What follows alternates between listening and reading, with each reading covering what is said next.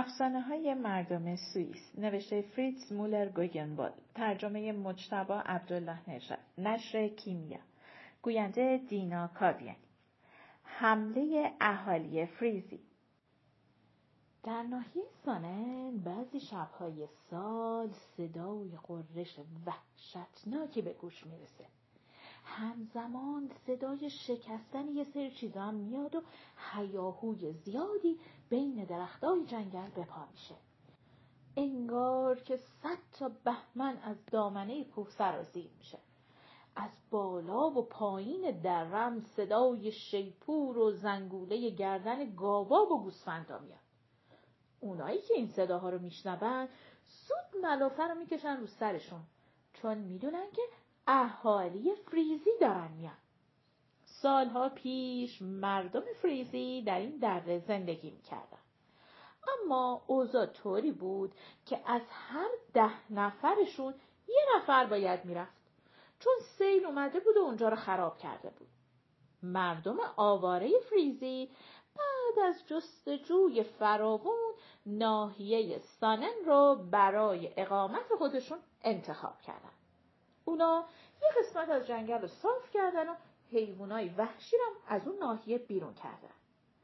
اما اهالی فریزی حتی اونایی که مرده بودن صدای دریا و وطن قدیمیشون رو فراموش نمی‌کنن. شبهای محتابی مخصوصا شبهای چله زمستون مرده های فریزی از گور در میان دور هم جمع میشن و از همون راهی که بار اول به این دره اومدن به طرف سواحل دریای شمال راه میافتن. همین که صدای موجای دریای شمال به گوششون می‌خوره و از شنیدن اون صدا سیر میشن از همون راهی که اومدن سریع بر میگردن و دوباره بر میگردن و میرن تو قبرای سردشون میخوابن تا اینکه دوباره چند ماه شاید هم چند سال بعد اشتیاق شنیدن صدای دریا اونا رو وادار کنه که از قبراشون در بیان و راه وطن قدیمیشون رو پی بگیرن. این حرکت اهالی فریزی تا حالا به کسی که سر راهشون نبوده آسیبی نرسونده. اما وقتی این سلحشورهای عهد قدیم به شوق وطن به حرکت در میان هیچ وقت حتی یک سانت از اون راهی که بار اول اومدن بیرون نمیرن. برای همینم هیچ کس نباید سر راه فریزی ها خونه ای بنا کنه. وگرنه هر دفعه که اونا ردشن خونه اون آدم ویرون میشه. انگار که یه بهمن بزرگ روش افتاده باشه. در ناحیه سانن پیرمرد و پیرزنهای زیادی هستند که درباره این موضوع داستانهای فراوانی بلدن. با این حال یک بار چند تا چوپان بیفکر استبل گاوهاشون رو در چراگاهی درست کردن که درست سر راه فریزی ها بود. اما بخت یارشون بود که درهای استبل درست رو به جاده باز می‌شد. هم در ورودی هم در خروجی. بنابراین شبها که مطابق رسم آلپی ها گاوها رو می و دوباره به صحرا می بردن فقط کافی بود که درای استبل و چارتاق باز بذارن. به این ترتیب حتی اگر مرده های فریزی به داخل ساختمون هجوم می بردن خونه سالم می و به کسی آسیب نمی رسید.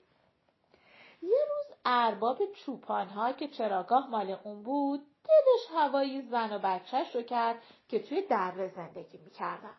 تصمیم گرفت سری به آبادی بزنه و چند روزی پیش زن و بچهش بمونه. اما قبل از اینکه بره بزرگتر چوپانه رو یک کناری کشید و سفارش کرد که شبا در استبل رو باز بذاره تا اگر یه وقت اهالی فریزی در راه بودن در رو باز بشه و اون از یه در بیان و از یه در برن استبل خراب نشه ولی همین که ارباب از اونجا رفت کارگرا شروع کردن به خندیدن و مسخره کردن اون. همه گفتن ارباب خرافاتیه. مگه همچین چیزی امکان داره اتفاق بیفته؟ برای همین تصمیم گرفتن که درهای استبل رو ببندن و به بقیه نشون بدن که اهالی فریزی اون مرده های فریزی از اینجا رد نمیشن.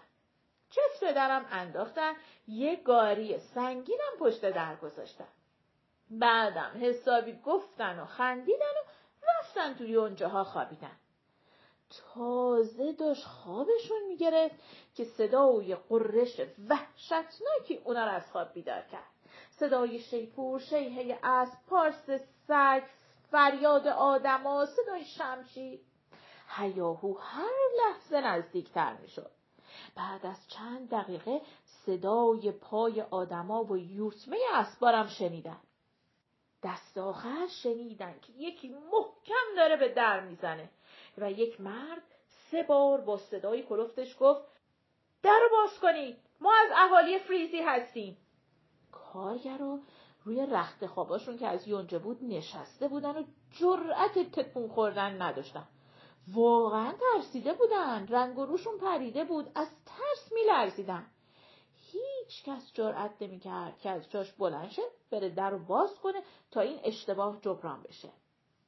یه دفعه سقف اتاق با همه سنگای درشتی که روش بود بلند شد و به هوا رفت. انگار که یه دستی سقف رو بلند کرده. کارگرا وحشت زده ستاره ها رو می‌دیدن. بعد دوباره سقف آروم اومد سر جاش و روی خونه قرار گرفت. اون وقت بزرگتر چوپانا فهمید که اگر در رو باز نکنه چه فاجعه ای رخ میده. به این نتیجه رسید که این فاجعه به خاطر اشتباه خودمونه. چون دلش خواسته مردم رو دست بندازه اعتقادات اونا رو مسخره کنه. برای همین گفت من باید مسئولیت این کار رو به عهده بگیرم. بلند شد و داد زد و گفت شما رو به خدا کاری با من نداشته باشین. الان در رو باز می‌کنم. بزرگتر چوپانا رفت و چفت و بست درا رو برداشت و همینطوری که مثل بید میلرزید دوتا در رو باز کرد. همون موقع دید یه دسته آدم موبور که دست کم یه سر و گردانم از اون بلندترن اومدن تو. همشون با یه لحن دوستانهی به اون شب به خیر گفتن و مثل باد از کنارش رد شدن. مرد چوپان جنگجوهایی رو بین اونها دید که لباسهایی از پوست گاو پوشیده بودن کلاهایی با شاخ گاو هم روی سرشون بود روی شونه هاشون هم نیزه های دراز یا تبرزین های بزرگ داشتن. خنجرهای پهنم به کمرشون بسته بودن. در دست چپشون هم سپر آهنی داشتن. پشت سر این جنگجوها سربازای سوار نظام اومدن. روی کلاه خودای آهنیشون تصویر ستاره ها منعکس می‌شد. بعد از سربازا یه دسته سرباز پیاده اومدن. کلی هم گاری بزرگ رد شد که زنها داخلش نشسته بودن و داشتن به بچه هاشون شیر می‌دادن. یه عده پسر بچه و سگ پشمالو پشت سر گاریا میدویدن. صف گاریا که تموم شد دوباره یه دسته سرباز اومد. خلاصه همینجوری آدم میومد. مرد چوبان با ترس و وحشت داشت اونا رو نگاه می‌کرد. باورش نمی‌شد. خودش می‌گفت دارم خواب می‌بینم. البته از ترس تکونم نمی‌تونست بخوره. آخرین شبه که از اونجا رد شد سپید سر زد نسیم ملایم سحر وزید و بزرگتر چوپانها رنگ پریده و ترسیده رفت تو رخت خوابش چشماشو بست. کمی بعد که اون و بقیه چوپانا از خواب بیدار شدن دیدن که در بازه ولی فکر کردن تمام چیزایی که دیشب دیدن شاید فقط یه خواب وحشتناک بوده. اینم از داستان اهالی فریزی